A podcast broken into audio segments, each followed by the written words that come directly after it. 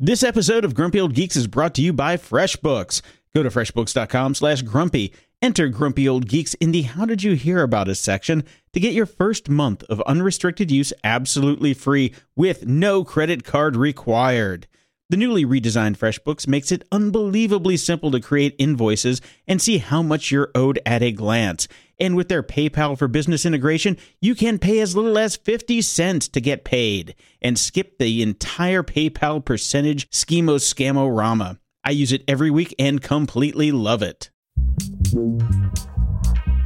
Grumpy Old Geeks, a weekly talk show hosted by Brian Schulmeister and Jason DeFilippo, discussing the finer points of what went wrong on the internet and who's to blame.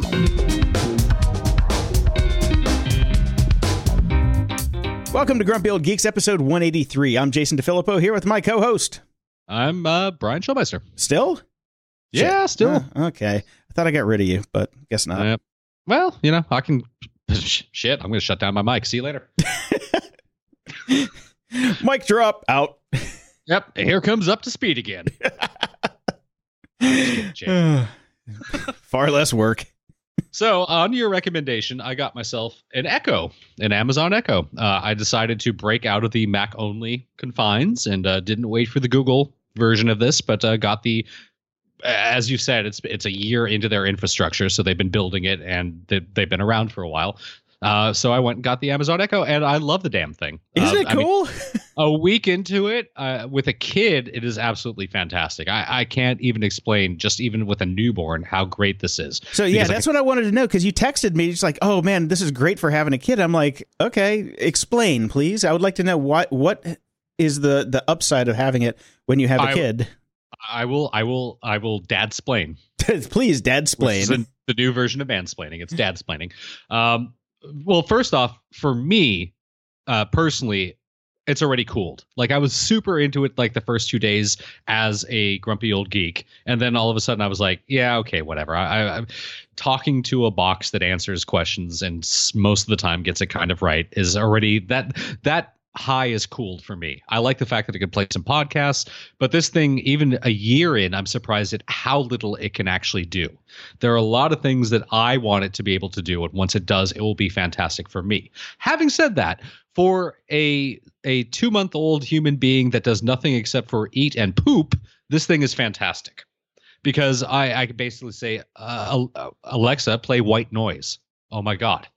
I don't have to like go fucking like if the white noise generator goes off or turns off or whatever. This thing will just do it. Alexa, play lullabies. It fucking plays lullabies. no way. It's fantastic. I mean, it is absolutely great. And I did get an Internet of Thing. And when you hear our security broadcast, you'll laugh at that. But I also know how to lock my shit down, so we don't have to worry about this. Um, so I have a light, uh, uh, basically a dimmable light in in my child's nursery, so I can turn it on and off with Alexa before I even go in the room. I can set it at different levels. Uh, if he's asleep in there and I know I want to wake him up, I can turn it up pretty high, but you know, just kind of ramp it up, or I can just turn it on really, really, really low if I just want to creep in and not wake him up. There are so many different things that I'm actually using this for with my child. It's fantastic. The timer aspect of it for you know, okay, guys who don't really like want to think about this stuff plug your ears for a second. You time you you you time your breastfeeding and she can set a timer and she can pause it when he's off and then restart it when he's on so she knows exactly how long etc uh, there are a lot of uses that have been absolutely fantastic. So it's it's been great to be able to because you lose hands when you have a baby. So Yeah. to have something that is basically you don't have to press anything you can just talk to it it's been great. It's like a really So- cheap nanny that doesn't do anything except Google for you.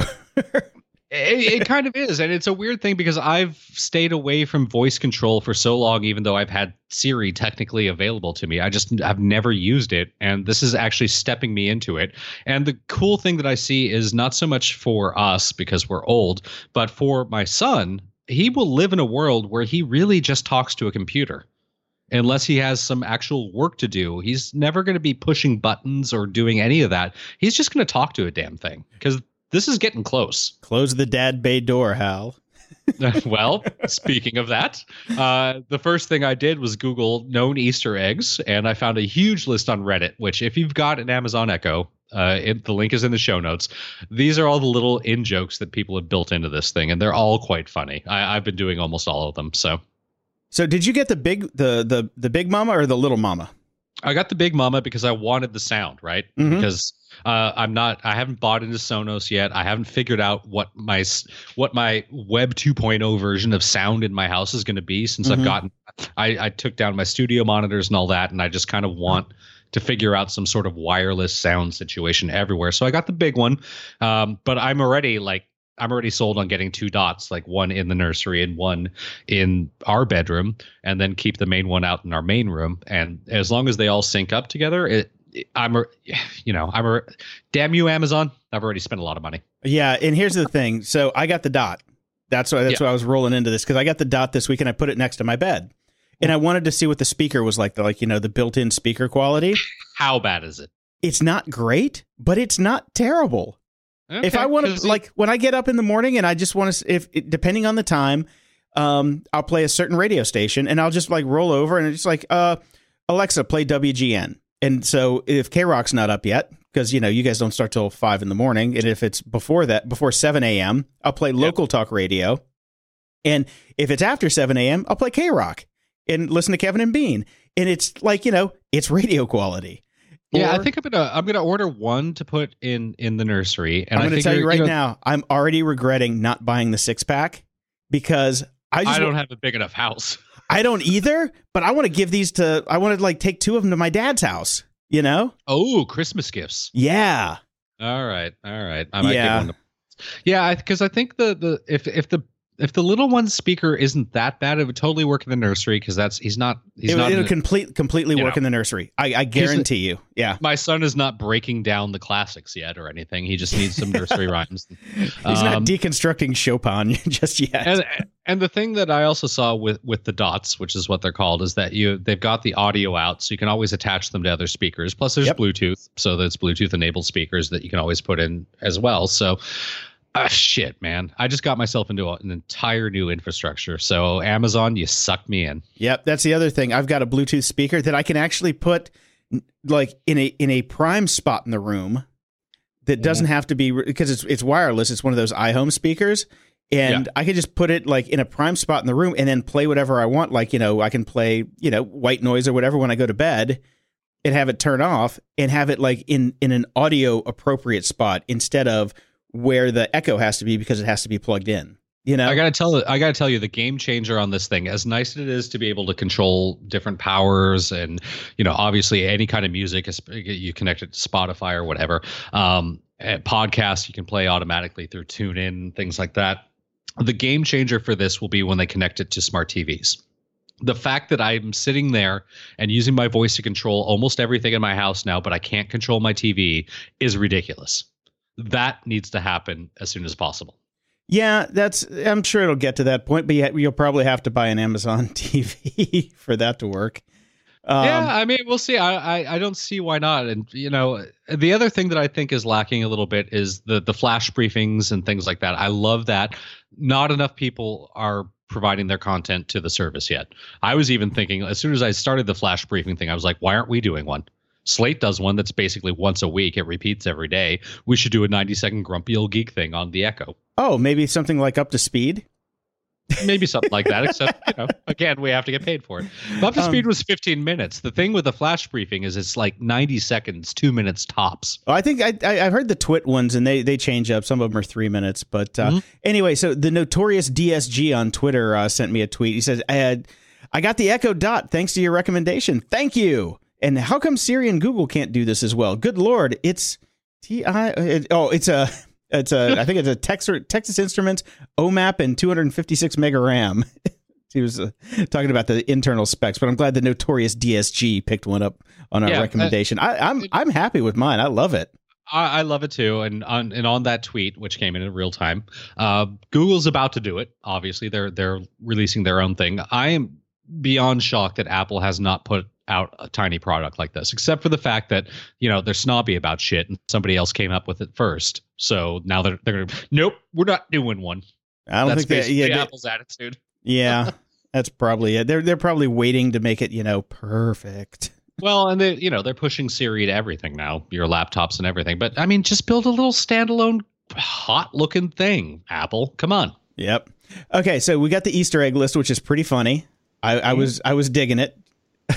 um, there, there. I mean, there are too many in here to mention, but uh, I'm gonna go. I'm going to go through all of these this evening. Oh, the, I mean, you obviously have to do the uh, open the pod bay door, Alexa. Uh, that one's funny. So yeah, I- I Uh, wanna- there's so many, so many. Earl Grey hot, you know, of course. Uh, yeah, it was obvious a bunch of geeks built this shit. And my favorite is Alexa. My name is Inigo Montoya. it's actually Yeah, Indigo good. Indigo Montoya. But uh, um, so speaking of Reddit, though, we have our own Grumpy Old Geek subreddit. Woohoo! Yes, that it is at uh, reddit.com slash r slash GOG podcast. I'll have a link in the show notes. And what we're going to start doing there is posting links all week. And um, you guys can go and upvote if you're a Redditor. And we're going to pick uh, most of the stuff for the show for the next week from that list. So if there's stuff in there that uh, we've missed that uh, you might find and want to want us to talk about on the show, please go add links, upvote things that you like, downvote things that you don't. Um, I know that we're coming at this late, but it was just another one of those other avenues that we have to manage. But I'm doing everything on Pinboard anyway. I'm like, well, I'm posting links to the internet. Might as well post them where everybody can see them, and then we can all talk about them and have a good time. So, Yeah. yeah. Slash r Well- slash gog podcast. I, I like the idea of becoming a redditor, and uh, there we are. So let's get on it because right now there's one post and it was from 16 days ago. But That we're was- gonna start doing it. Damn yeah, it! th- that was that was me setting up the channel. So, all right, on to the news. In the news.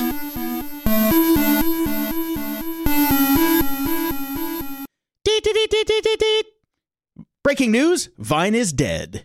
There's oh, that's that video service that was briefly popular about two years ago and is still inexplicably around, but apparently not anymore. Well, it's owned by Twitter, so you'd think that it would be, you know, still going. I guess they're What's Twitter? gonna. They're, Oh, it's that service that was really popular for a long time, but has a lot of problems and can't figure out how to make a dollar.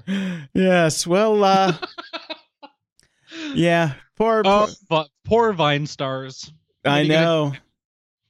Uh, Vine You- was. I mean, Vine was groundbreaking. I feel bad for them. They should probably have sold to somebody else instead of Twitter. well, who cares? They got out with their money. They don't care. That's care. true. That's true. They don't care. Uh, so it's still up, right? Like uh, there, it's just been announced that support is going away. Eventually, it will be shut down.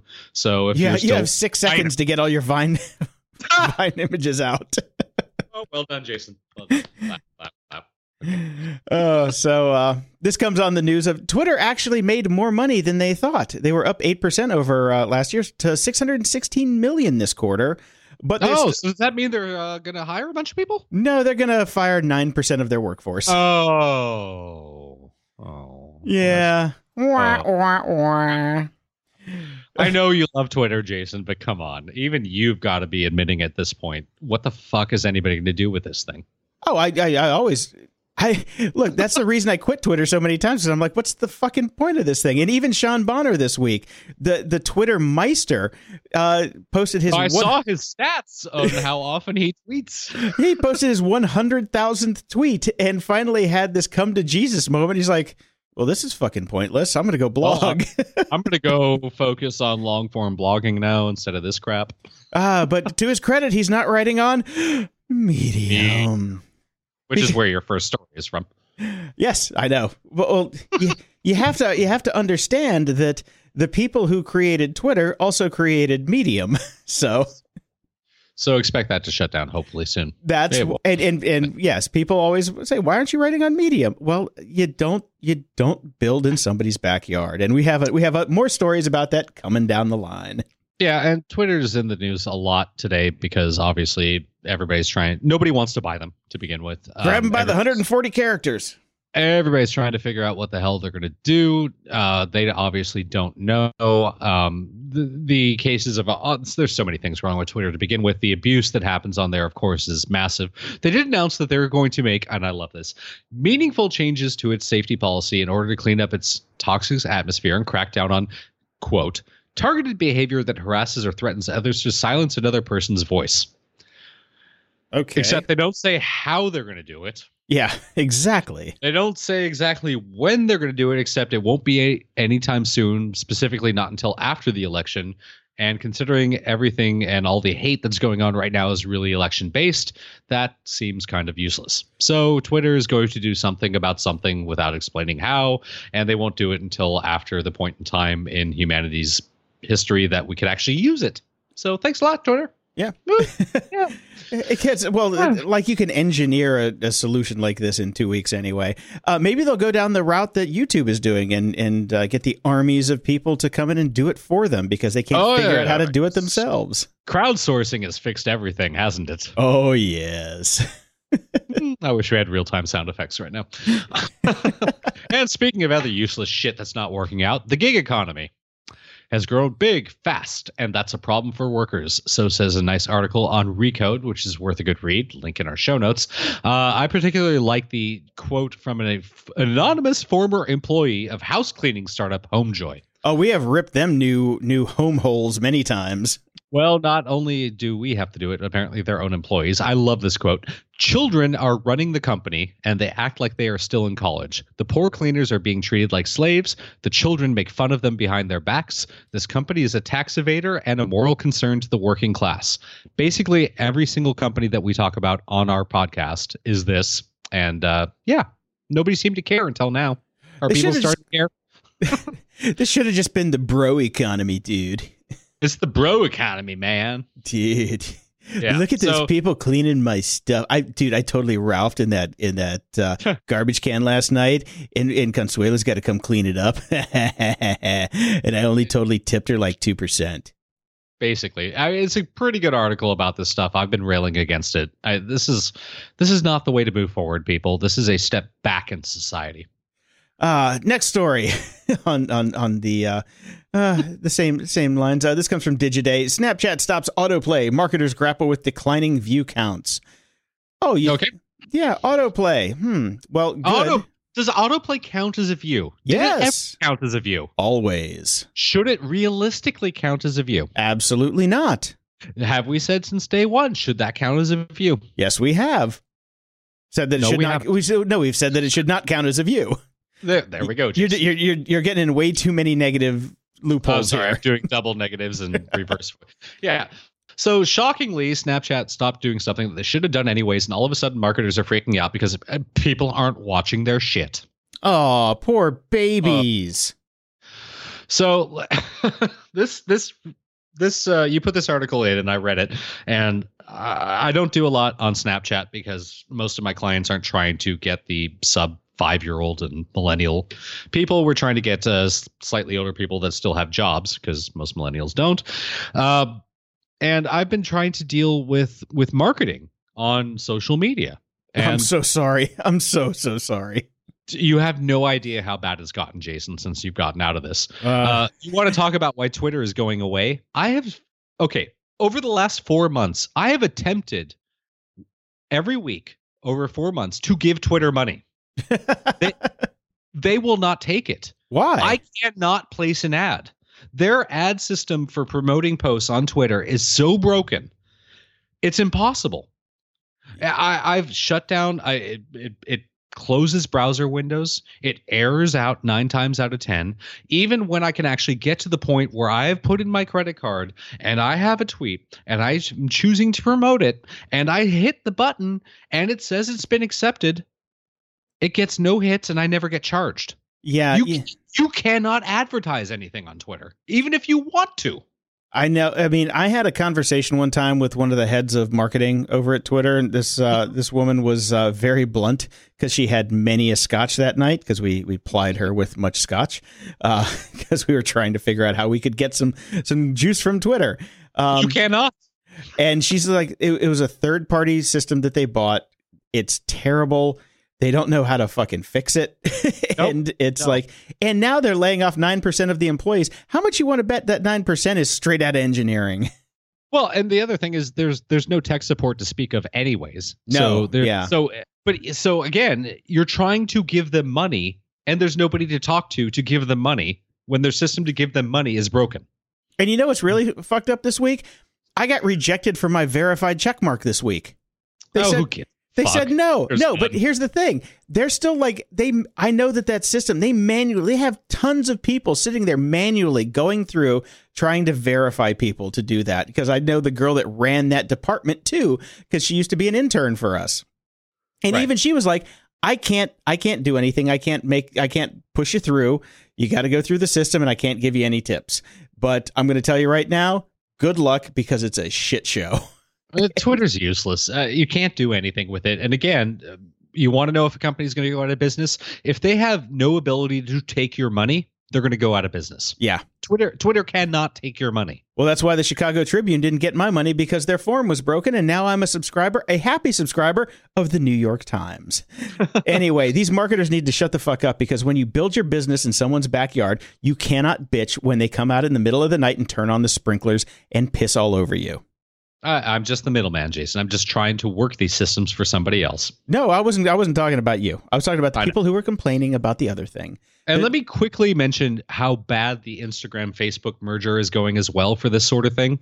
If you place an ad, you're now supposed to go through Facebook to place the ad, which will also be placed on Instagram, except for the fact that if anybody likes the status that you place through the boosting post on Facebook, it will not show up on Instagram. It will only show up on Facebook. If you use the boost post on Instagram, it will only show up in a special boosted post version of your post, not your original post. So all the people that like that post aren't liking your original post. So the point of paying to get people to like your post is completely moot.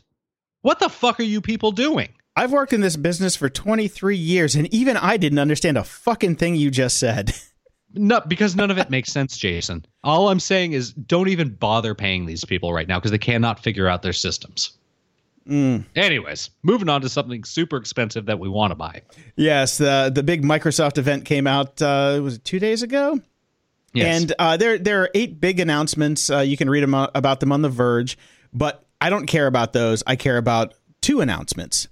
One, Oh, boy. the one is the Surface Studio, and the, the second is the Surface Dial. These things are fucking sexy. I'm sorry. I'm not a I'm not a I'm not a Microsoft guy, obviously. I railed on them for years, but when I watched the video for this Surface Studio, I wanted it now. Right I- fucking now. I love the irony of after years of you trying to get me to go to Mac, and I finally do it within a year. Microsoft releases something that is just beyond cool, and now within you a year. It's been like three months. yeah, within three months. No, this thing is hot as hell. And we were talking a little bit off air, and uh, rightly so. I, I was like, it's expensive though. And then you were like, not compared to Mac stuff. And you, you're right. I've already been indoc- indoctrinated into how expensive Mac stuff is that I thought this was pricey. Anyways, yeah, no, I'm running on a I'm running on a four year old MacBook Pro that cost me thirty seven hundred dollars, and this thing clocks in at uh, two nine nine nine, and I'm just like, oh, I'll trade you. You can have my MacBook Pro. It is beautiful. It is absolutely beautiful. What a stunning move from Microsoft. I expect their stock should rise. Uh, this this is a beautiful machine uh, made for this age. The it's basically just a gigantic monitor, uh, but Yeah, serious four and a half K. It's huge. Yeah. huge. Yeah. And it's just great processing power. This is what you want sitting on a desk somewhere. Uh, when you're tired of using your tablet, when you want to see something, this could replace a TV for most people. Hell it's yeah. beautiful. And It's beautiful. the I'm sorry, but the nerd boner moment, moment came when they put that dial on it and it popped up those See- those menus. I was just like, that is some Minority Report dial. shit. You love that dial, but what you don't realize is a PC user, those have been on our keyboards for ages. Not as sexy as that, I'll give you, which is a whole separate thing, but so many keyboards for PCs have had a little dial like that on on the keyboard that controlled things the same kind of way. This is better. They've definitely improved on it, but it's not a, a massive step like you seem to think it is.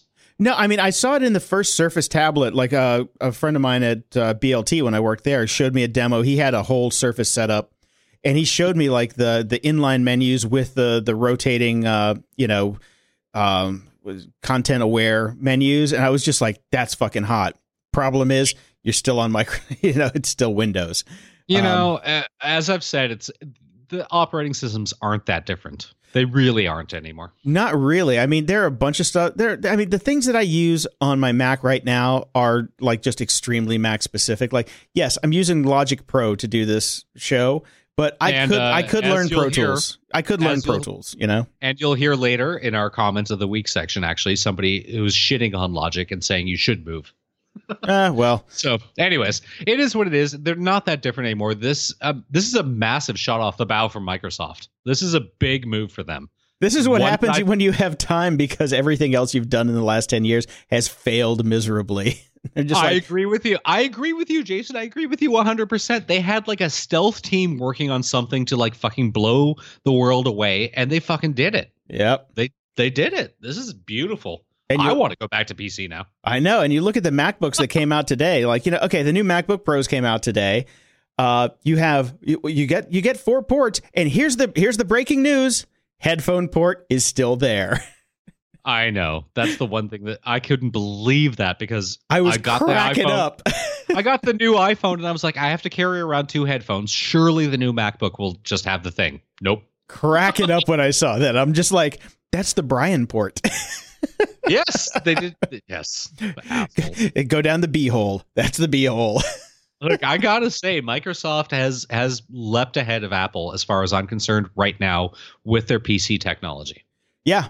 Yeah. No, Yeah. absolutely. That it's you know, the the stuff from uh the stuff from Apple today was uh evolutionary. This is revolutionary. I was looking for my marketing speak. Ooh, that's good. Good job. Okay. Yeah, thank like you. that. All right, so let's be grumpy again instead. Uh, AT&T, Time Warner are merging.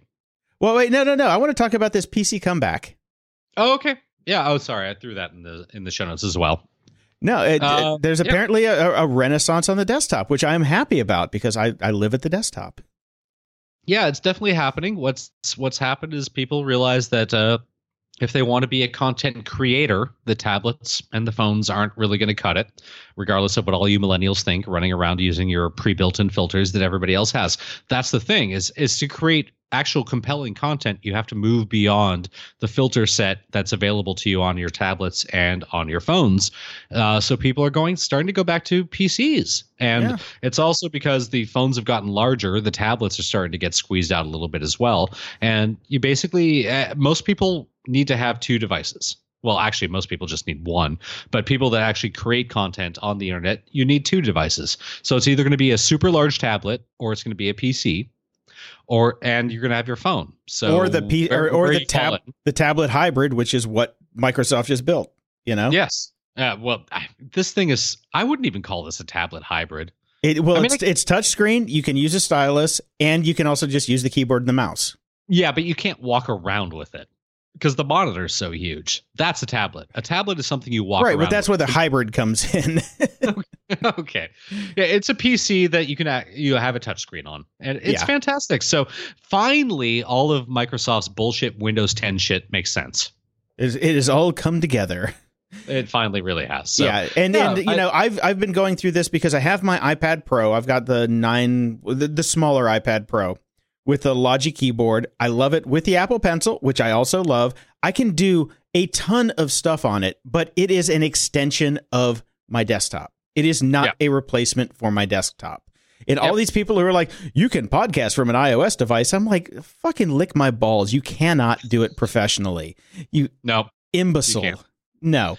you And- can't do a lot of things professionally, and that's what people always say. Oh, you can do this. You can do you can do everything on your phone or your tablet now. Yeah, you can, but it's half-assed and it's shit. Yeah, it's shit. Trust me. You put me in front of a Mac with a mouse and a keyboard, I will blow your ass out of the water with your little tablet. No fucking question. Uh, I would so happily go back to one. of- I would I would have this Microsoft Surface Studio and my iPhone, and I'd be happy. yeah. I'm I'm, I'm pissed now that I'm on my MacBook. Well, if you just waited another year. yeah, I, well, here's the thing. Here's here's the here's Brian's corollary to Jason's issue. Whenever I buy a new uh, MacBook, the new version comes out 31 days later. You buy a MacBook, and we get this amazing device. So I'm going to have you buying MacBooks for the rest of your life, so I can go out and buy a new Surface. Well, I think for the show, you should get the Microsoft Surface Studio, and we should switch places. And then uh, maybe in three years, we'll switch back. Yeah, well, if the show could afford me going to oh. buy a Microsoft Surface, I would. But I am poor and I will not be getting a Surface anytime soon. I can't even afford an iPhone 7. I went to go check it out, and I'm like, oh no, I got to stick with my broken six plus for another three Yeah. months. It happens. I just got to turn it off and on a lot. But hey, fuck it, I'll keep it. All right. So AT&T and Time Warner Cable are merging. Sup- supposedly this isn't a big deal because Time Warner Cable spun off its cable to Spectrum, which I apparently now have, and I don't see any difference in. Uh, but this is just your, your speculum is your new cable. speculum. Bend over. Here we come. Uh, why am I even reading this? We all know why We this is a bad idea. It's a fucking monopoly. It's bullshit, and net neutrality is going out the window. And this is a really, really, really bad idea. There you go. Done. There- there's Moving. a, there's a great disturbance in the force. But Uh, unfortunately, it'll go. So yeah. So uh, New York Times bought Wirecutter and Sweet Home. I don't even know what those were until I read this, and then I was really upset and kind of jealous. I was like, Uh, "What?" I'm not jealous because uh, Brian Lam was uh, going back to my old days as a as a blogging mogul before Ariana Fuckington. Um, I ran Met blogs. One of my first writers at uh, San Francisco Met blogs was Brian Lam, and he went from us to Wired to Engadget or Gizmodo or one of those two. They're interchangeable. I don't care what whatever one. But then he he started the Wirecutter on his own money. Never took advertising. Only built it on at, like Amazon ad revenue or you know click through revenue. Right. And lived in he lives in Hawaii and surfs every day, and sold it for thirty million dollars. I'm like, brah, go, dude. That was- that was my Hawaiian jealous. That was my Hawaiian thing. Yeah, but that was hor- that was horrible. I know, I know. okay, This is why I don't work in radio. Shit, except you do. I know. All right, this is so why I don't make any money in radio. well, he did a really good job. I, yes, awesome, man. That's yeah, fantastic. no, I I'm so happy for him. Because, and also, here's the upside of it: not Mhm. a dick. Out of all the people I've met in blogging, this guy not a dick. Yes. So he, he I, I I wish him the best on his on his new fortune. Right. Now, Facebook has realized that they are basically the future of journalism, so they've decided to launch a series of online classes so that Yes. you people that write can actually learn how to write because you're horrible at it. Yeah. Yeah. No, Uh, I, I, you beat me to this one. I actually started taking these these classes, and I'm just like, what? Seriously? I have to I have to take this class to become a, a online journalist? Ugh. It- Yeah. it's bad. It's they're really. I mean, seriously, my dog could finish these classes. They're that this bad. is this is rudimentary high school, at least from when we grew up. It it's bad. It's really bad. I looked at them too. So I'm a proud graduate of FU. yeah. Seriously. Hmm. Um, Uber purchased Otto. We talked about Otto. Uh, I don't remember if we actually did the story where Uber purchased them, but I'm assuming we did. We did. because We, did. We've done a couple stories about Otto, and uh, you Yeah. also beat me on this one. I had a great show title for this one because uh, this just you know harkens back to my Smokey and the Bandit days, but uh, oh, gi- gi- give me the show title. I can't remember it Oh, because as soon as you as soon as you put it in here, I deleted my my link, and my link had the show title in it. I'm like, damn. Uh, if you happen to be a, a trucker, a long haul trucker that listens to this show, um, you might as well go to FU and start learning some uh, journalism courses because you're now out of a job. Uh, You're fucked. The, yeah, you're fucked. It's over. Any trucking service, blah blah blah, you're done. So, Otto, the self-driving truck startup that was acquired by Uber for 700 and 700 million dollars, has completed the world's first completely autonomous commercial freight delivery um, over 120 miles from a way station in Fort Collins, Colorado to Colorado Springs. There was a professional driver in the truck the entire time who had never had to intervene, and the truck was able to drive itself from exit to exit. The software is programmed to hand off control to the human driver when the truck needs to exit the freeway, but uh, basically, you're done. You've been outsourced. The saddest thing in the world is the fact that actually this entire run was to deliver the world's worst beer 45 hundred thousand no 4500 4500 4500,000. apparently, you got, apparently they delivered it to your house. 4500 budweisers 45,000 Budweisers. Eh, whatever Yes, it's a lot of Budweiser. So at least it wasn't, uh, you know, because the the original Smokey and the Bandit they were doing Coors Light from Texarkana, but uh, the Snowman is dead in many in more ways than one. And uh, the thing about the thing that really pissed me off about the video is the guy was in the back like in the sleeping quarters reading a magazine. Now, well, would you? for safety's sake, you'd think that he would be maybe by the wheel in case something went wrong. Well, I'm sure they'll bet there's some beepings if something bad's about to happen. What if he's rubbing one out? And then he's got to pull up his drawers and try and get to the front, you know? Because that's all they do in the in that little sleeping cabin. That's not a sleeping cabin. That's a spanking cabin. Which somewhat brings me to the next story. Not really the spanking cabin, but uh, this is a thought piece on what will happen with these self-driving cars and trucking and things like that, and uh, the future. Because how they're going to be built uh, and how they're going to work and how humans will interact with them, especially in dense city centers. This is by uh, Philip E. Ross, and it's on IEEE Spectrum. Uh, he's That'd talking be- about we call it IEEE.org. yeah. So it's talking about how game theory would predict how this is all going to work. And basically, from the point of view of a passenger in an automated car, it'd be like driving down a street filled with unaccompanied five year old children. Basically, people are self centered. They aren't going to follow rules. They're just going to step out with the knowledge that the car will stop for you no matter what. You'll just do what you want to do. And it's going to destroy the entire concept of how you know this is supposedly these these self-driving cars will be faster everything is going to be smooth traffic easy commutes and no sudden stops well no not with uh, asshole humans leaping out in front of the cars every two seconds Okay, now I would like to flash back to three years ago on Grumpy Old Geeks, where we were talking about the the rise of the self driving car. Yes And I, I, I laid out several plans on how people could troll self driving cars. You this could, is one of them You could also just carry a stop sign with you.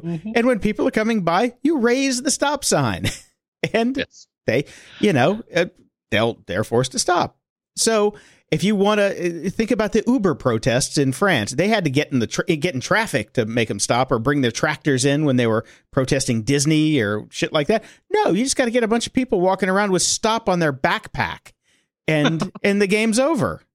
So, or Yeah. you know, See the thing, yeah, I, I'm going to modify my original statement because my thing about this has always been we can't have a mixed system. It has to be all autonomous cars and trucks and whatever with no human drivers. You can never mix the two. I'm now revising that to say it has to be in a sealed, self-contained environment in which no human being can ever actually be in at all whatsoever because humans are assholes. here's the deal. Yes, no pedestrians, no Exactly. pedestrians. That's It it. can't it can't work in a pedestrian environment. It has to basically Oh wait, we already have these. It has to be like a subway. Well, death to the sidewalk. No, it's just Ah. death to the sidewalk. That's it. No, just make the entire top level pedestrian and then have subways. Somehow we solved this already. We just don't implement it. Interesting. Yeah, whatever. Yeah. It ain't. Okay. What, we're gonna.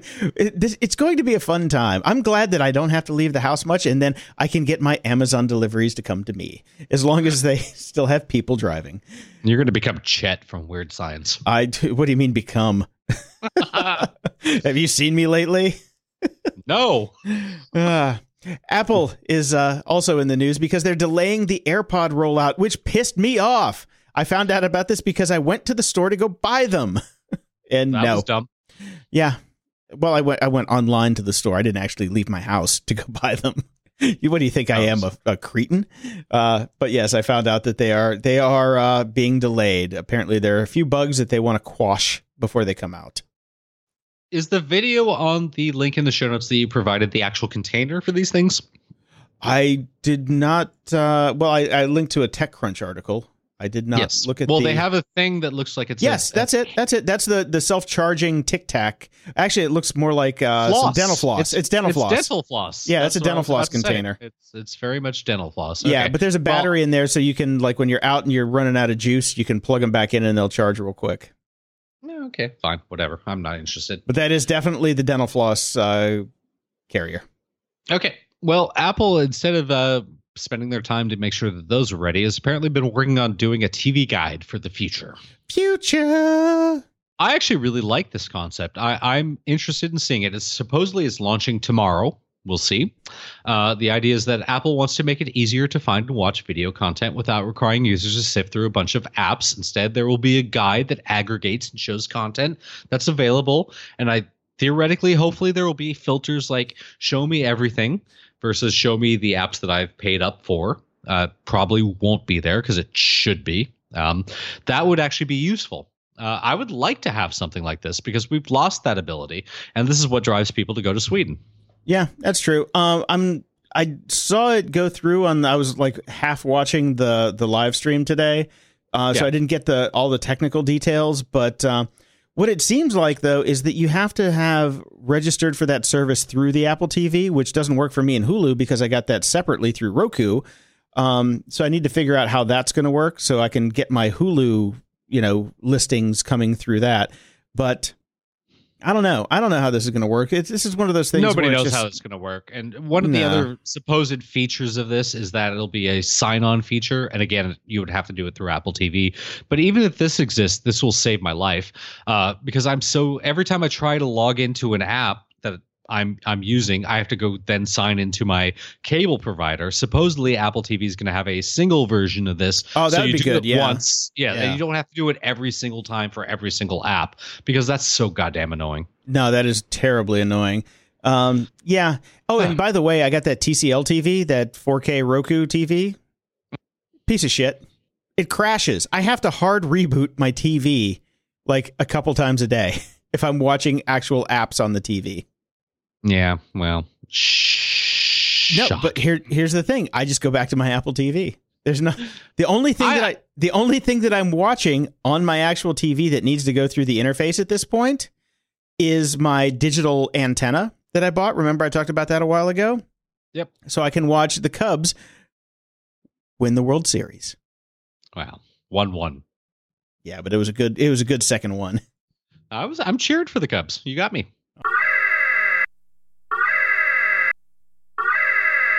So you're racing against the clock to wrap up three projects, prepping for a meeting later in the afternoon, all while trying to tackle a mountain of paperwork. Welcome to life as a freelancer. Challenging? Yes, but our friends at FreshBooks believe the rewards are so worth it. The working world has changed. With the growth of the internet, there's never been more opportunities for the self employed.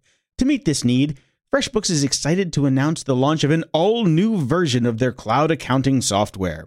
It's been redesigned from the ground up and custom built for exactly the way you work. Get ready for the simplest way to be more productive, organized, and most importantly, get paid quickly. The all new FreshBooks is not only ridiculously easy to use, it's also packed full of powerful features. Create and send professional looking invoices in less than 30 seconds. Set up online payments with just a couple of clicks and get paid up to four days faster. See when your client has seen your invoice and put an end to the guessing games. FreshBooks is offering a 30-day unrestricted free trial to the listeners of the Grumpy Old Geeks. To claim it, just go to freshbooks.com slash grumpy and enter Grumpy Old Geeks in the How Did You Hear About Us section.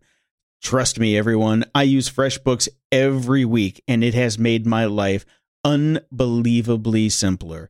And I do actually get paid almost instantly when I send an invoice. So definitely go check it out. Freshbooks.com slash grumpy. Enter Grumpy Old Geeks in the How Did You Hear About Us section. So when you get paid, we get paid. Security? Ha!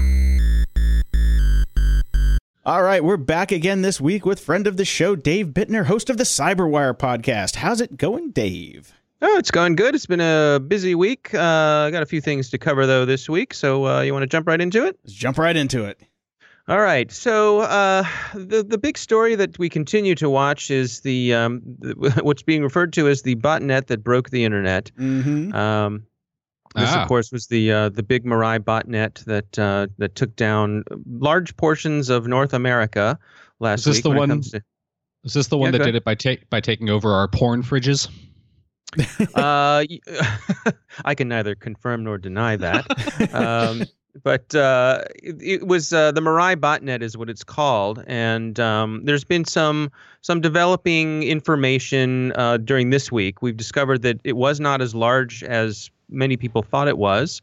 Turns out it was about hundred thousand devices, which is still, you know, no small potatoes. Nothing to sneeze Um, at.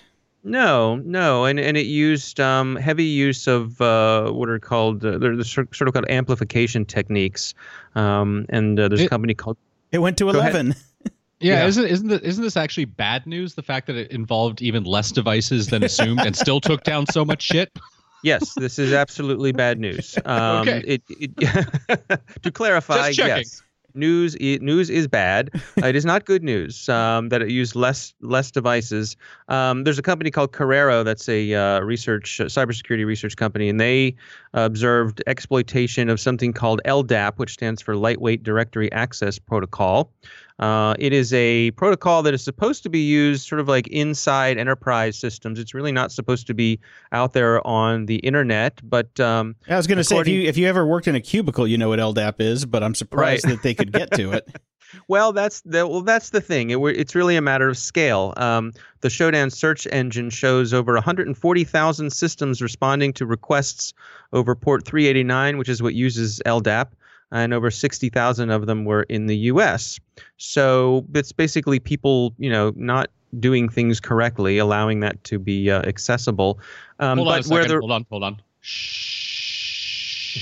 Shocking.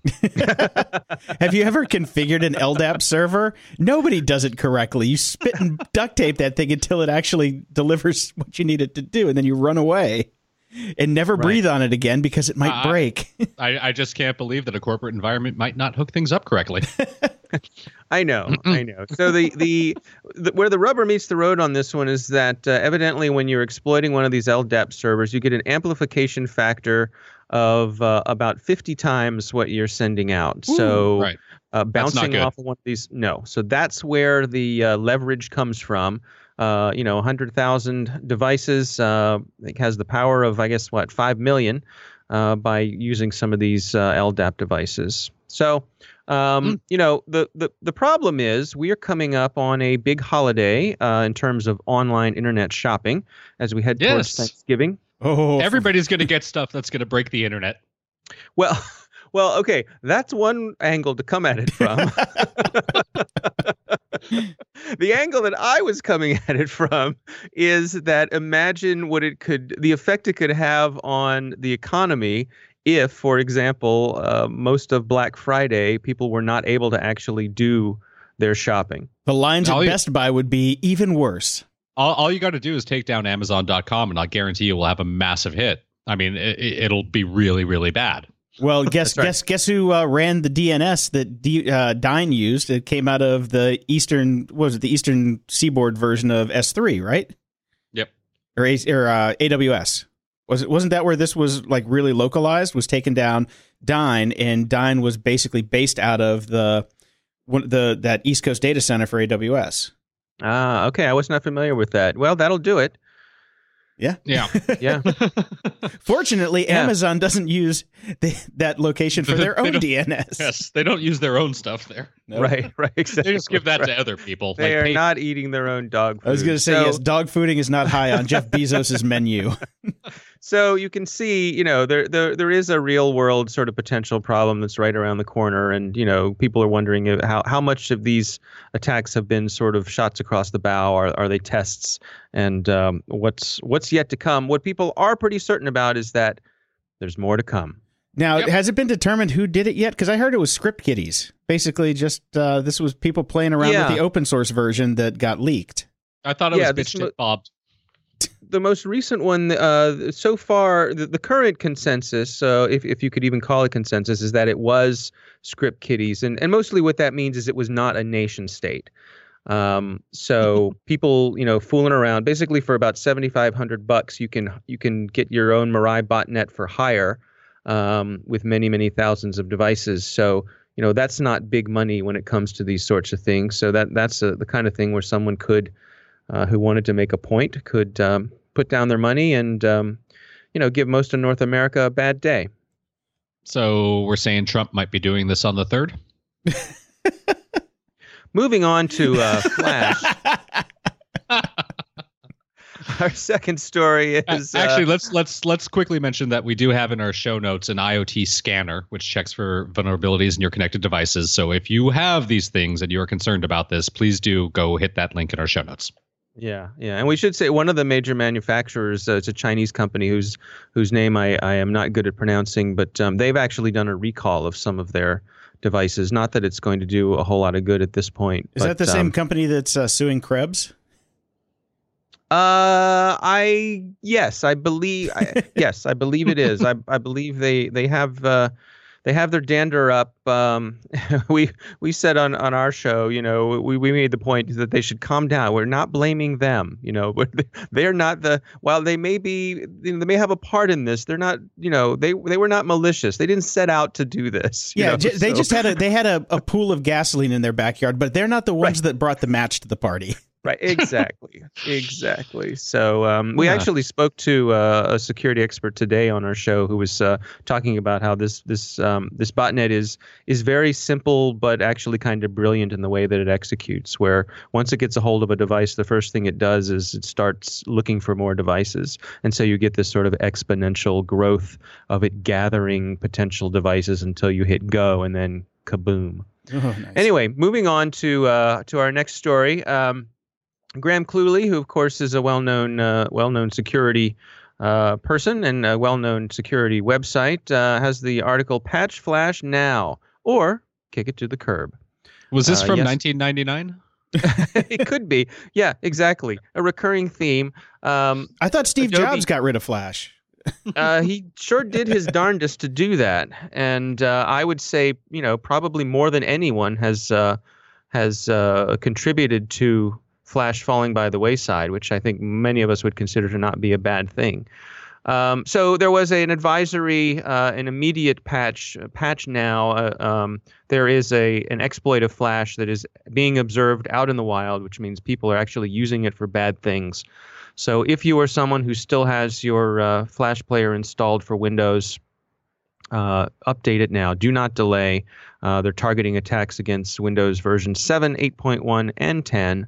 Um, and they've got updates for the Mac, for Linux, and for Chrome, and for Windows as well. So uh, Yes. don't delay. Go in and do that. This is a, according to Adobe, this is a serious one. Of course, the other option is, Get rid Don't of Flash. yeah, Now, now I, I feel bad for Flash, and I, I know this isn't a popular sentiment, but I, I just a few words in defense of Flash. In its time, it was great for what it did. So Oh, is, all right, now- see, so now is get the the play. fuck, see, get, get fucking rid of it now. Okay, Yeah. Okay. bubonic plague was great in its time for population control, but that doesn't mean we still want it around.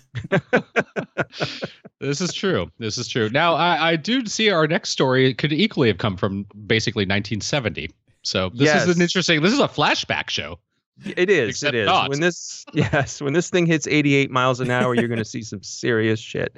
So, uh, this is a story about uh, pager security. Now, for those of for those youngins in our audience who do not who may not be familiar with what a pager is, let's go back in time to oh I don't know the early 1990s and uh, uh, what a How pager is. drugs.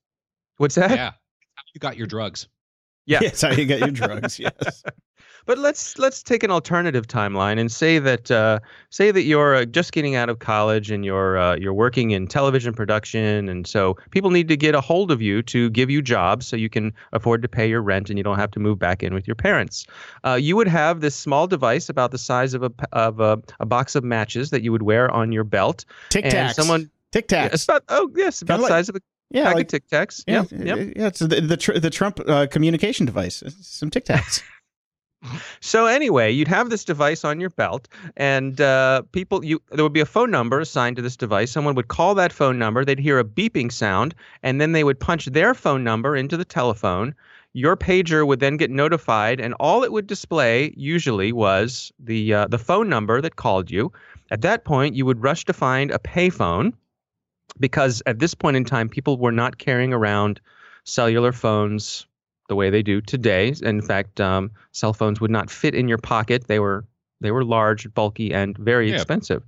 Briefcase So- sized. Yeah, so you would find a payphone, and then you would call this person back, and you would say, they would answer the phone, and you would say, "Hello, someone paged me from this number," and they would say, "Oh, yes, I called you." So, so that that's your little history lesson on how pagers work. Very simple technology, but at the time, it was uh, like living in the future. To be Um, fair, well, the the few female listeners to the show watch Grey's Anatomy, and I think they still use them on there. So That's true. Yeah, that that one, that's that's a good point. That is another place where uh, pagers are still used, uh, is in hospitals. But um, turns out pagers are still very popular when it comes to people who are handling our critical infrastructure, our electrical grid, our nuclear power plants. Oh, Um, great. Oh, nice. things like that. Um, and pagers are not encrypted in any way. The traffic going to pagers is unencrypted because way back when these protocols were invented, nobody really thought such a thing would be necessary because who would be listening in on your pagers? And besides, the data stream was probably coming by at an impossibly fast rate. For Um, pod. right, exactly. So uh, it turns out it's really easy to listen in on these uh, paging streams. And researchers also found that uh, it's pretty easy to inject something into a pager stream. So you can actually send something to someone's pager, make it look like it came from. Uh, you know, a, a real sender. Now the So problem you with can this make is you can make them call like a 900 porn number. you could do that. You could do Ooh. that. Absolutely. Do those still exist? I have Asking no for a- idea. Ask me Hey, for a pagers friend. still exist. Nothing would surprise me at this point. Well, I think I think we have a story for next week's show, continuing with the retro theme. Yes. Right, exactly. So, the, you know, imagine that um, what what people are concerned about is this is a way that people could um collect business intelligence that they could use to then, uh, you know, use social engineering to to break into uh, to to someone's to get past someone's security. So, for example, you know, if I knew from monitoring your pager that today is the day that the HVAC system is going to be down for repair. Uh, you know, I could call the front desk receptionist at the time that I now know this is down and say, "Hey, this is you know Bob from Bob's HVAC system, and uh, I need you to you know give me the I need you to unlock the front door so I can come in and and uh, take care of the HVAC." So you know that sort of intelligence that you could get from monitoring a system like that. So Bob's your hacker. Bob's your hacker. Bob's your hacker. Um, so you know, one of those things that's still hanging around. Uh, I, don't, I don't think there's actually been any examples of this happening, but uh, I just thought it was a fun, fun story to kind of close things out today. That uh, some of these things linger around and uh, they can become, uh, you know, potentially uh, serious threats. That's awesome. I think I still have my pager sitting in a box somewhere. I'm going to see if I can find do. that. yeah. I, I do. I still have a, an old Motorola pager uh, sitting in a drawer. I don't know why I can't seem to part with it, but uh, there it is. Yeah, friend of the show MXV and I went together to buy our first pagers, and unfortunately, in a uh, in an incident, mine got lost in the woods when I tried to throw it at a squirrel. But he still has his, and we found it uh, not that long ago, and it's fun. It's fun to look at those old things. And that Sentence- squirrel is still getting his messages on that pager. I know. S- sentences you would never expect to hear in a technology podcast. I threw my pager at a squirrel. yeah, but now we have a show title. Show title. All right, guys. All right, Dave. Thanks again. this was awesome, and we'll talk to you next week. Sounds good. At the library. I finally finished Death's End, Remembrance of Earth's Past. Finally, um, finally, yeah. Well, to be fair, it's like 10,000 pages long. It is very long. So, verdict. Did not like it at all. Uh, I like the first two books a lot. This book sucked. ah, fuck yeah. You, you thought the same thing. What- what- Absolutely. you, you could have saved me basically a week of slogging through like 800 more pages of what the fuck is going on. Who the hell are these people? Why does this matter? What happened to all these people that I actually cared about? Oh, we're just never going to mention them again. And we're going to finish 7,000 years in some fucking Cuberty future. Welcome to my life. Yes, I had to go through it too, so you had to suffer. And the only reason I had You're to an asshole. Hey, I'm sorry. Gunslinger, book one. Fuck you. I- Payback. But I told you that one sucked and you had to just slog through it to get through it. Only was- after I tried to slog through it. That was that was after months No. of the gunslinger saying, This is awesome. This is awesome. That- no, no, that's a lie. no, it's not. Go I'll go back- back to the archives and find that. Fine, you go ahead. I will stand by the fact that I said that the Gunslinger series is fantastic, but the first book sucks. I have said that from day one to every single person I've told to go read those books. Except That me. bullshit. No, that's bullshit. You'll go back through the tapes and you'll find out, except that you won't. And you Hell won't. no, I'm not going to go back through the tapes. And, and anyways, the point would be that you have to slog through something shit to get through something that is amazing and ends on such a high note. This is the end, and it sucked. and I could have stopped after the second book. Here's the thing, though. You like the ending of Seveneves, and I didn't. So I thought maybe we could get a different timeline on this where you would convince me that the ending of this was actually good. So Uh, I was no. hopeful that maybe that you saw something in it that I didn't. Nope, this sucked. Okay. don't don't read the third book. The first two are genius. The third book is not. Maybe the first like one third of the third book is okay. No, no, no. It's not worth picking up because, like I said, the ending of the second book, you could have been done. You did not Yeah. need to keep going. Yeah, you don't need to go anywhere. It it just meanders and there's no point and the, you don't feel good, you don't feel bad, you feel nothing. Yeah, that's pretty much it. It's just like, oh, really? Okay. Oh, okay. Yeah. Oh, that's that's how the universe ends. Oh, It, you know great. what? It ended almost as as pathetically as the last Hunger Games movie. That's about how Yeah. pathetic it was. Yeah, I mean it's like you carry you're carrying this this delicious like delicious cake across across a room and then you just kind of stumble a bit and you drop it and it flops on the floor and you're like, "Oh, Yeah, but it's not even like the cake was delicious and you lost something. It was like the cake was made of dog shit, and then you look, you, Well- you, you like you you got it all the way to the end. You dropped it, and you're like sad. And then you look at it, and you're like, oh well, this was shit anyway. Fuck. the cake in this analogy would have been the first two books, which are good. Oh, okay. But that's did- okay. Didn't know where you were going with it. oh man. So, All right. So so you read a book by a fucking total psycho. Ah, Scott Adams, How to Fail at Almost Everything and Still Win Big. Kind of the story of my life. Who would have thought that the guy that created Dilbert is such an egomaniac, raging asshole? Well, the book was good. I liked the book. I had a really good time with the book. Read I- his blog. I'm trying to stay away from that. Um for very various reasons which you know about. But uh yeah, I, I kind of had to unfollow him on Twitter so I have plausible deniability about what's coming in the future. But uh yeah, with with the the whole thing about him signing up to kill Trump if he wins, that really kind of that, that After supporting Trump forever, and yeah, it's just it's, as as Dave Bittner, friend of the show, would say, this is a sticky wicket. it's not a sticky wicket. He's a fucking psycho, crazy asshole, and it's tainted everything that he's ever done. I can never look at Dilbert again. The oh, kind way. of like And- Orson Scott Card. Yeah, except Ender's Game is still so good. Uh, well, so is that other one. Uh, Empire. Empire was good. But the one with the dead kids and the magic underwear, yeah, he can go fuck himself on that one. Well, he is Mormon. Yeah, A well, lot, lot of magic underwear floating around in that society. hence the go fuck yourself part.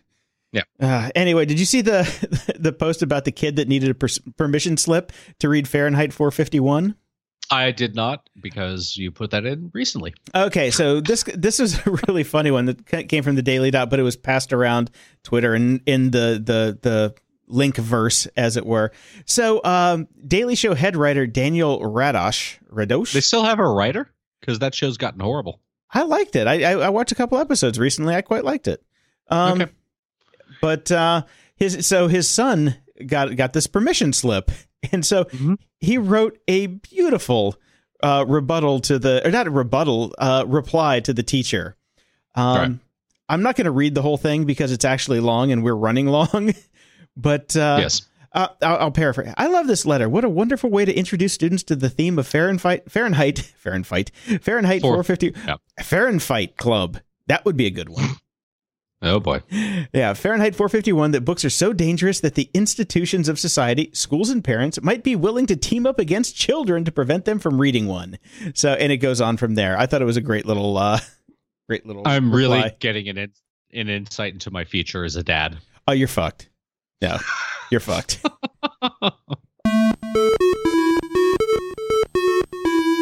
Software, apps, and gadgets. I got a couple old school app recommendations. Okay. Alto's Adventure, one of my favorite go to, uh, just fun, like you can play for like two minutes, three minutes, or 10 minutes, or in my case, sometimes four hours uh, games. Alto's Adventure is awesome. It's just like, you know, two buttons. You're, you're, sn- you're a monk snowboarding down a mountain trying to avoid llamas and sheep herders and doing lots of backflips and jumps and Right. grinds and stuff. It's so much fun. I love it. And the the music is great. The graphics are great. It's cheap. Highly recommended, especially if you have a, a high definition iPad. And they have the new Zen mode, uh, where you can actually not fall and play forever. It's like the you know the endless version. So Oh, that's nice. Okay. yes. Now the other game is uh, Zombie Gunship. I swear I've talked about it on the show, but I couldn't find any links in in in the previous versions. But Zombie Gunship has been around for almost four years, and you're you're basically flying an AC-130 gunship, and you're shooting zombies while hapless, stupid humans run between them trying to get to a bunker. Oh, it's like self-driving cars then. Pretty much, yes. It, it's uh, it is so much fun. I have spent so much time playing this game. I love it to death because it's not your normal like zombie shoot 'em up. It's like infrared cameras from a gunship. You get to change weapons and upgrade your weapons, and I love this game. And I've been talking to the guys who built it on Twitter, and they've got a new version coming out, which looks great. But either way, even with the new version coming out, go check out the old version because I swear to God, I have spent so much time playing this game on the crapper that uh, I mean, I, I my legs have gone numb many times over. So I highly recommend Zombie Gunship. Okay. Too much too, TMI? Yeah, that was the absolutely most unappetizing description of anything ever. Well, I'm talking about killing zombies. I can't talk about dropping a deuce while I'm killing zombies. Jesus fuck. Uh, I know, tough crowd. I know, seriously. Um, there is now a new way to take drones out since Yep. uh, we're in the gadget section and drones are gadgets. Normally, I'd put this under security, but uh, it's just it's more fun now to keep drones and gadgets together. Uh, th- these guys have figured out how to hack the DSMX protocol, which is what most remote controlled toys run on. I want this so bad living where I live. I know you do. I know you do. it's probably a felony to do what they're doing because you are taking over aircraft. But to be fair, most of the aircraft that I'm going to take over are committing felonies doing what they're doing. well, that then you get double felonies, and then so if they're squared, then you get felony cubed. Or fel- or gleaming the cube. Don't even fucking mention that movie to me right now. Okay. The week I had, don't mention that movie to me. anyway, yes. Uh, so you, but you can steal a drone without requiring a shotgun or a, an eagle. So Okay. It's it's called Icarus. Uh, it's not for sale yet, but the link will be in the show notes to Ars Technica, who covered the uh, the whole story that came out from a uh, it was a security conference in Japan this week. Highly recommended reading, and thank you, hat tip to uh, John Chevron, aka Monkey Thirteen, uh, for sending this one along. Thanks, Monkey Thirteen. Thank you. So the uh, the steadfast seat of power for all of the original dot com boom, the original Aeron chair, has now been redesigned. There's a new one, There is. and uh, let's see if any of this makes any sense. the new air, the new Aeron retains the distinctive silhouette of the iconic chair, but every component of the design has been updated to raise the bar for performance seating. These updates include the Posture Fit SL, which allows it to move the body in such a natural way that people can shift from forward to reclining postures intuitively. A fit that supports the sacral region. Sacral? Sacral. So if it supports my sac, that is a region, that's for sure. To nurture the natural S shape of the spine, rotate the pelvis forward and activate healthful posture, all while sitting upright. And the E EZ 8Z. 8Z 8Z Pellicle, which offers unprecedented comfort through eight varied zones of tension in the seat and back. What this sounds like to me is that they basically become Web 2.0 with their bullshit speak. Well, yeah, I, I went and did some research on this, and the pellicle is a uh, an often talked about people in Aeron uh, message boards. So it's this is actually speak to the people who still give a shit about the Aerons and are Aeron enthusiasts. So to a lot of people, this made sense, and there are probably some chair boners going on out there right now. Good old chair boner. Well, I still like my Herman Miller Mira, which is the one that I'm sitting on right now. It is my favorite chair ever. I will not be getting a new Aeron. Link in the show notes for the Mira. It's So- good times. You, are you on the straight Mira or the Mira two? I am on the um, straight Mira. Okay, because the one that you got me to buy was a Mira two, and it was it was fucking Wow. glorious. That was the single best chair I've ever had, and I had to sell it because I couldn't bring it with me to Chicago. And I'm still sad every day sitting in my ninety nine dollar Office Depot chair. When I get up, my hip flexors are in fucking agony, and I hate this thing more than life itself. So I might just have to sell a kidney so I can go get this new Aeron because it does look beautiful. It, it, yeah, okay. I'm, I'm going to stick with my Mira. I love it. Anyways, uh, you have complained multiple times about me never ever getting you any uh, maple cookies from Canada. Well, no, you do get me the maple cookies. I complain Oh, about I- you eating them before you mail them to me. That's true. Technically, I buy them for you and I, I just eat them and don't send them to you. Now you don't need me anymore, Jason. Well, theoretically, because this is Web 2.0. So you never know what you're going to fucking get.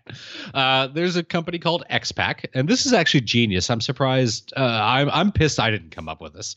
Uh, it's at xpack.co. It's a monthly box because everything in Web 2.0 is based on monthly, not just buying what you want. You have to sign up. I and gotta get a fucking single goddamn month subscription. Yeah. and you don't know what's actually going to come in the box until you get it because every single time it's going to be based on what they can get the most cheap from every single place. Still genius concept. Um, so if you're an expat um, they have a bunch of different countries right now. They will ship you every month a box full of goodies from your home country. Uh, right now they have canada germany the uk france puerto rico and colombia. The Canada, the Canada- Philippines. Uh philippines oh yeah there's more sorry that was just the homepage right now because again web 2.0 uh scrolling parallax site version 1.0 that everybody uses only allows for six different boxes on the homepage That's So right, because they bought the cheap theme. they bought the cheap theme. So there you go. So everything about this is so Web 2.0. It's ridiculous. However, my wife just lost her mind when she saw this, envisioning ketchup chips every single month, and I had to explain to her, you don't know what you're going to get. So See, yeah, I'm looking at the the Canada lineup right now. You got uh, maple cookies, you got shreddies, which I've never had. You, you get the milk in the bag. You have to use with those, right? Because they have the milk in the bag in Canada, right? yeah, Okay, so you get shreddies in a bag, and you get the milk in Yes, a bag, and Mhm. uh, but next to it, yes, the ketchup lays, which are fucking glorious. I, I I will. All in all, this looks like a really nice package, but uh, since you don't know what you're getting, I I cannot subscribe. And now that I'm in Illinois and Chicago specifically, I can hop o- like over to Midway, get a plane to Toronto, go shopping, and be back in like three hours. that's true. And you'd get what you actually really wanted, and it'd be much better. They have things like, you know, in, in a bag poutine, which is not going to match the real thing at a bar with beer.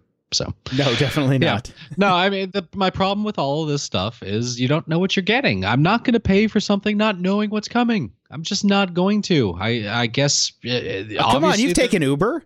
You, you pay for a car and you not don't know who's going to drive. That's the reason I bitch about Uber all the time as well.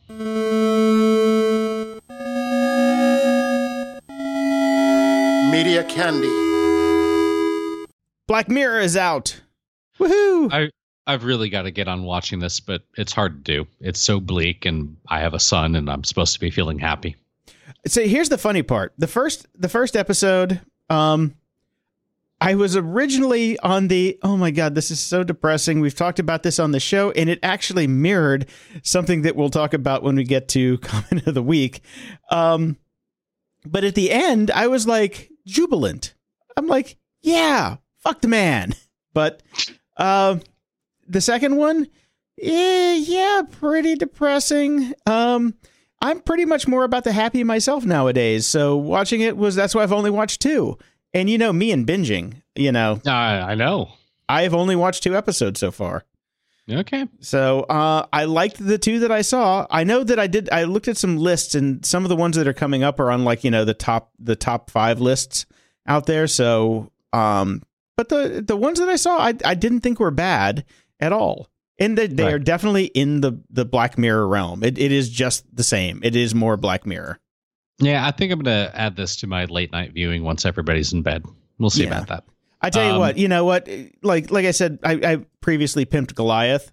I would Yeah. rather have a second season of Goliath, I think, than a third season of Black Mirror, which is really scary because I was looking forward to this, but now that I've got it, I'm like, uh, it just makes me feel like black inside. It's like the, Okay. it's like goth television. Well, that sounds perfect for me. Yeah. Uh, friend, uh, friend of the show, Mike, actually talked to me about Goliath as well. Apparently, it's all shot around the corner from me in a place called Chez. I told you. I I ignore you when you talk about I shows. know. When I talk about things, you don't listen. Yeah. Speaking of which, uh, Sherlock season four, the premiere date has been revealed. I'm very excited about this. The January first show first. Woohoo! will be called the sixth Thatchers, and it's January 1st. Yes, I'm very excited. I have been keeping up with Westworld. I still love the show. Well, hang I'm on, hang on. Did you watch the the the trailer for Sherlock? No, I haven't watched it. Oh, oh, I thought I thought you were going to talk about the trailer. The trailer looks incredible. Uh, see, I, I just want to wait and watch the show. I do too, but I I, I don't need a trailer. I'm already sold on Sherlock. I love it. I know, I but it looks wait. it looks really fucking good. Right. I mean, I guess guess it's- really good. Yeah, I guess it's one of those things where I haven't waited that long for it. It hasn't for, been canceled, so I'm amazed you're still watching it. So that's for me. For me, Sherlock just ended about three weeks ago because that's when I Ah. finished all the episodes. so yeah. For me, it's been years. So, yeah, exactly. So I get you wanting to watch the trailer. For me, it's just like, yeah, okay, great, next season, awesome. Um, so I've been watching Westworld. It's been absolutely fantastic. I'm really, really into it. And I was starting to get this vague kind of feeling like I've been here before. I've felt these things before. And then somebody over at Vulture.com by uh, let's see, Lindsey Romain, uh, put her finger on the pulse of what I was feeling. Eight ways Westworld is the new Lost. Okay, I have to read this because I'm having I'm having very difficult a very difficult time with Lost right now. I mean, not Lost, Westworld, West Lost.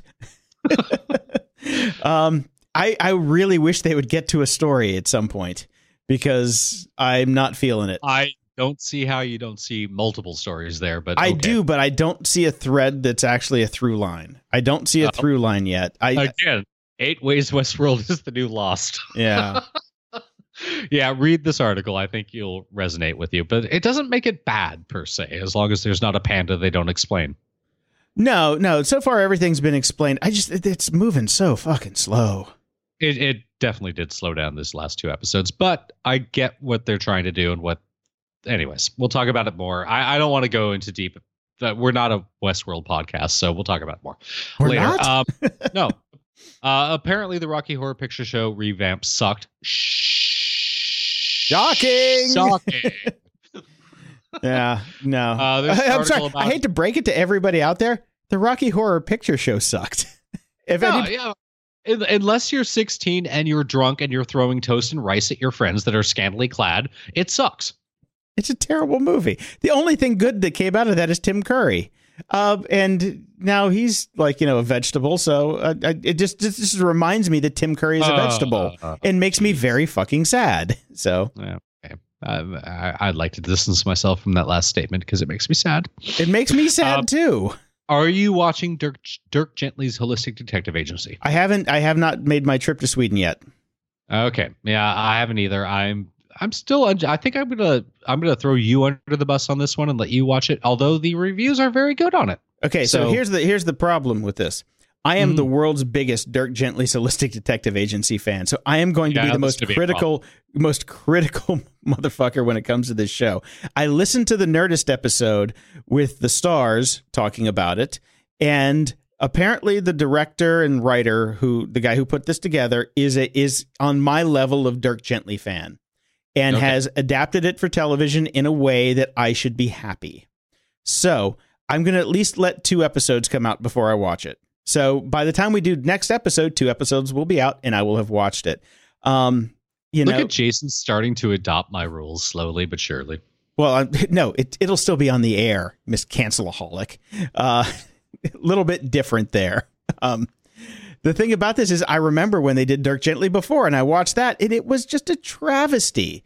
It is an absolute travesty, and I'm still, like I said, I'm still traumatized by you know the the Salmon of Doubt and the last last last Dirk, last Dirk, Dirk Gently story because I still don't know why there was only half a cat. And if you're a fan of Dirk Gently, you will know what I mean. So, uh, I'll well, I'll have my review next week. We have half a cat and four times a show, so let's move on quickly here. Uh, Moby has put out a new song. Moby and the Void Pacific Choir have just released the new music video to the song "Are You Lost in the World Like Me," which has a thoughtful take on people's relationship to technology. Basically, it's a animated video from uh, this guy Steve Cutts, who I was not aware of, but he's a London-based artist, and it's all about how we're basically losing our entire worlds and lives to our phones and how modern culture sucks. So there's that video. Good time. Is he gonna, actually is, really is he writing a an episode of Black Mirror for next season? It might as well have been, but it's quite a good song. So good on you, Moby. You came back. Uh, also, just to point out at pitchfork.com, they have listed the 50 best shoegaze albums of all time. This is one of my favorite musical scenes. Um, and since music is free now and you can just stream the hell out of it, here's 50 albums to go listen to. I ran through the entire list. I like every single album. I'd even say Where the Hell is Swallow because that was a great band. Blow and Blowback, the remix version of the album, should be on there somewhere because that album is absolutely fantastic. And finally, we have a video in the show notes uh, from Dave Bittner who sent this along as well, and it fits in media candy. It's a great listen. Yes, it is uh, Sultans of Swing by a bunch of guys playing guitar. All right, moving on. Moron of the week. I was uh, torn on putting this in Moron of the Week. Uh, it was originally going to be in Web's Not Dead or something like that.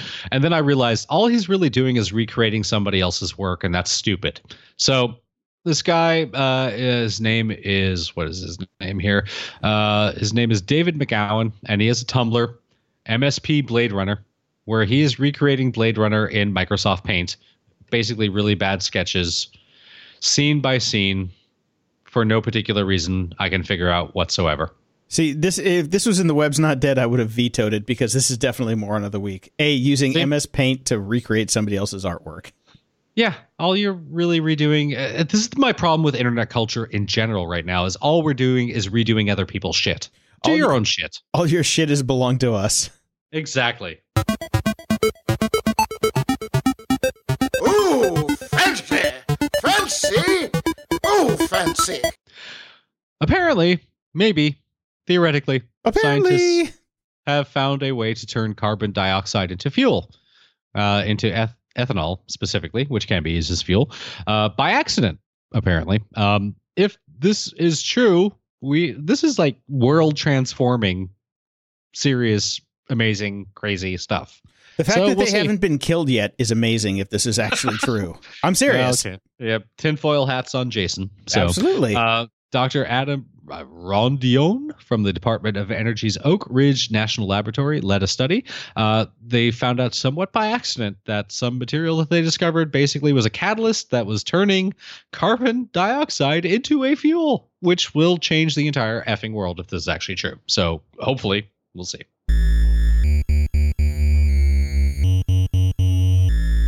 Comment of the week. First comment of the week comes from Patreon from I like big books and I can't not lie. Well, it's just I like big books, but uh, hey geeks, love the show. Started listening last year. I'm a tech specialist up in Stephen King's neck of the woods. Surprisingly, we do have a few tech hubs here, surrounded by lots and lots and lots of pretty trees and good beer. Good on you, man. I usually listen to on my commute Monday morning, so I'm good and grumpy going into the work week. Anyways, I understand the frustration with iTunes. I'd love to leave you guys a five star review, but in a moment of fury, I totally deleted my iTunes account and can't be bothered to make a new one. In my house, we use Plex Media Server instead. We have a reasonably sized media collection and it works great for us. Can't say how well it would work on a massive collection like Jason's, but it's worth checking out if you haven't already. Keep up the great work. Brian, congratulations on your wee one. I'm sorry you are getting a little or I'm sorry you're getting little to no sleep, but I do appreciate the extra grumpiness you've been bringing to the show lately. Well, thank you. I like big books. Uh, yeah, that's good times. Uh, and and by the way, and by the way, my my media collection is very wee, like Brian's wee one because I delete I- everything after I watch it. Yeah, and I have the big media collection. I'm the one that can't uh, sign into iTunes with all that stuff because of the sheer large amount of songs that I have. Um, I'm I'm way too lazy to do my own media server. I want to stay within somebody's architecture. I just wish Apple would let me. Brian lives in the clouds. I'm trying to. Uh, our next comment comes from grumpyoldgeeks.com from Swell Schultz, which is one of my favorite names of all time. Um, he just said, editor of Tape Op magazine is saying goodbye to Apple OS for good. Uh, Give me a hammer part two. And it is the editor of the online magazine uh, talking about why he hates updates and how they ruin software, particularly in the audio engineering world. And he gets into how much logic sucks and how Apple keeps screwing with people that do any sort of audio engineering whatsoever. So, Jason, you actually should probably read this. I'll And read it. says- yeah. He says go to PC, so you should get uh, one of the new PCs and do all your audio engineering from there now. Yeah, then I'd have to learn something new, which I don't like learning. Uh, and again, it's just it's just funny because I'm the exact opposite of this guy as well. I've been doing audio stuff my entire life. I've I've done editing, I've done engineering, I've put out my own album, all on Windows. While everybody else in the world was using Mac, and now everybody that's using Mac is trying to switch over to Windows because they hate Mac, and I just switched to Mac. So See, awesome. I, I still love my Mac, and I'm not going to change. I it here's it. All you have to do is wait three months. They, that's it. You wait three months, and, and and honestly, no matter what, you should always wait three months after a Mac update. Doesn't matter if you're a fucking audio engineer. There are bugs. If you if you rely on your computer for what you do for a living, don't be on the bleeding edge. This is just Says- common sense. says the guy who has auto updates on on his phone. Yeah, my phone doesn't doesn't pay my bills. My Mac pays my bills. Okay, That's all I'm saying. moving So on. So this comes from no nickname required, who you might recognize from last week. Right. Okay, Well, this is a recommendation from No Name Required, who you might recognize from last week. We have a five star rating from him this time. Such a refreshing tech podcast. Well, thank you, No Nickname Required, for updating your review. We appreciate it. And uh, see Black Mirror season three, episode one, for why we thought this was hilarious. But honestly, we do love the new review. We're not going to read it here because it is very long and it is very gushing. And uh, we really, really appreciate it. Yes, we do appreciate that. Thank you so much. And it, I had a very very long laugh when I saw it. I did so thank too. you. um, we also got a five star review, first time around, uh, from NTYTI from the Netherlands. NTYTI. Nitty. Uh, love the show. Found the show through a mention on the AOC podcast. That would be Jason's day job. That'd be the art Uh, of charm, yes. I find myself coming back every week to hear what has happened in the tech world and have some laughs. The show notes with all the articles are great. There are always interesting articles to find. Thanks, guys. Well, thank you. Um, love it there. Don't know what's up with the mus- with the uh, mayo on the fries, but love it there. Closing shout outs! The iPod is 15 years old. 15 years old. This is Wow. ridiculous. I I had one. I had version one. I wish I still had it. It holds more music than my goddamn phone now does. Here's the problem with well, it held 5 gig. Um I bought one too. I bought one on Michigan Avenue in Chicago when I was sneaking around from work using my AOL Instant Messenger Blackberry to, to to skirt having to actually sit in my office. And I took it to my dad and his thing, and I'm like, "Look at this! This holds music." And he's just like, "Ugh, "Kids," um, but I loved my iPod one. I love the the mechanical wheel. I miss you, iPod one. And if you still have one and it works, good on you because those things blew up. Battery expanded and hard drives dies. Yeah, blew up, not in the way that the Samsung Galaxies did. No, no, no. Uh, big thanks to Tony Hawk, by the way. I, I actually talked to him and interviewed him this week for my day job. Uh, that episode will be coming out uh, at some point, and I will definitely talk about it when it comes out. It's a Yeah. uh, it was a it was a long road for that one. So Hometown boy for me. yeah, well he's Yep. he's, he's a little bit south of you. He's A little bit south. little. He's he's he's south of the nuclear tits, as the descendants would say. Yes. But, yeah. uh, Uh, I will give your uh, your Cubbies a shout out.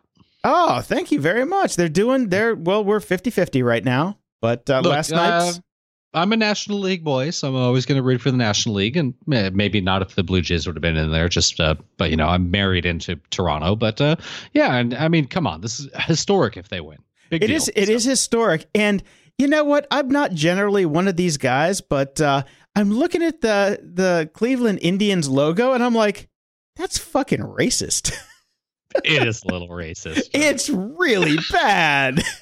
like, they Yeah, could this- do an update. You know, the, there's this whole thing about the Washington Redskins as well, and somebody had done like an indigenous, like an indigenous update of the logo that makes it not offensive, and it's fucking way better. Just adopt it, and you're done, people. yeah, this is like a bucktooth Indian from a Bugs Bunny commercial is their logo, and I'm looking at it. I'm just like, man, that that that. Look, Oh. plus we plus we all know the bottom line is money. You change the logo, you have to sell all new gear to everyone. This is a win-win for you people. You're not racist anymore, and you make a shit ton of money. exactly. So what's holding you up there, Cleveland?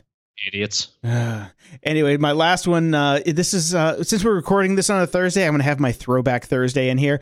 Uh, I'm going to put in a video of how the Animal Chin ramp was built. If you're a, a skater from the old days, Animal Chin turns 30 this week. To, on Friday when this comes out, there will be video of the original Bones Brigade skating the the animal chin ramp that has been rebuilt. Uh, I'm going to try and link that in the show notes after it comes out. But after to- talking to Tony Hawk this week, I could not not put this in the show. I'm not entirely sure what a single word was that has been said in the last two minutes. So perfect. So you got me on your social media shit. I got you on my skateboarding shit. Anyway, thanks for listening. I'm Jason DeFilippo, and you can check me out at jpd.me where you can find all the links to all my social media and contact info if you want to hire me for your podcast editing and producing needs. And I'm Brian Schulmeister, and you can follow me on that dead social network called Twitter at Slender Fungus. I don't know why anymore, but hey, I'll try to post more until it goes away like vinyl. oh, I'm also at about.me slash jpd.me. Maybe you should check that one out, Brian. Oh, uh, what else are you on? Oh, I got an email from uh, hello, uh, hello, and, hello. Uh, oh, what's the one that I mortally offended on Twitter? I can't even remember that you're on as well. I have no idea. There's so many of them. Imzy, Imzy. I got my Imzy Yeah. shirt. yeah, Woo. That's going the way of the Zane Lamprey shirt, and it's going to become a cleaning rag. Visit patreon.com slash GOG and sign up to help support the show. Even as little as a buck a month helps keep the bandwidth, baby formula, and puppy chow flowing. If you're cheap or broke but still want to support the show, please go to grumpyoldgeeks.com slash iTunes and leave us a glowing review and five stars. At the very least, please share the show with your friends. GrumpyOldGeeks.com is where you can listen to shows, leave feedback, ask us questions that we can read on the air, or find links to our awesome sponsors and stuff we like. We're also on Twitter, the Dead Social Network, at GOG Podcast, and on Instagram at Grumpy Old Geeks. Intro music for the show is provided by the band Among Us. You can find them on iTunes, Spotify, and Apple Music, or get 10 exclusive tracks when you sponsor us on Patreon. Outro music for the show is provided by Andy Sochansky. You can follow Andy at twitter.com slash House of Andy, and he's also on SoundCloud at grumpyoldgeeks.com slash Andy, where you can listen to this song in its entirety. Show notes for all the links discussed in this episode can be found at grumpyoldgeeks.com slash 183. Even as little as a buck a month help keeps... Even as little as a buck a month helps keep the baby with... Fuck, baby, baby with. with. Jesus, I'm so not used to reading this.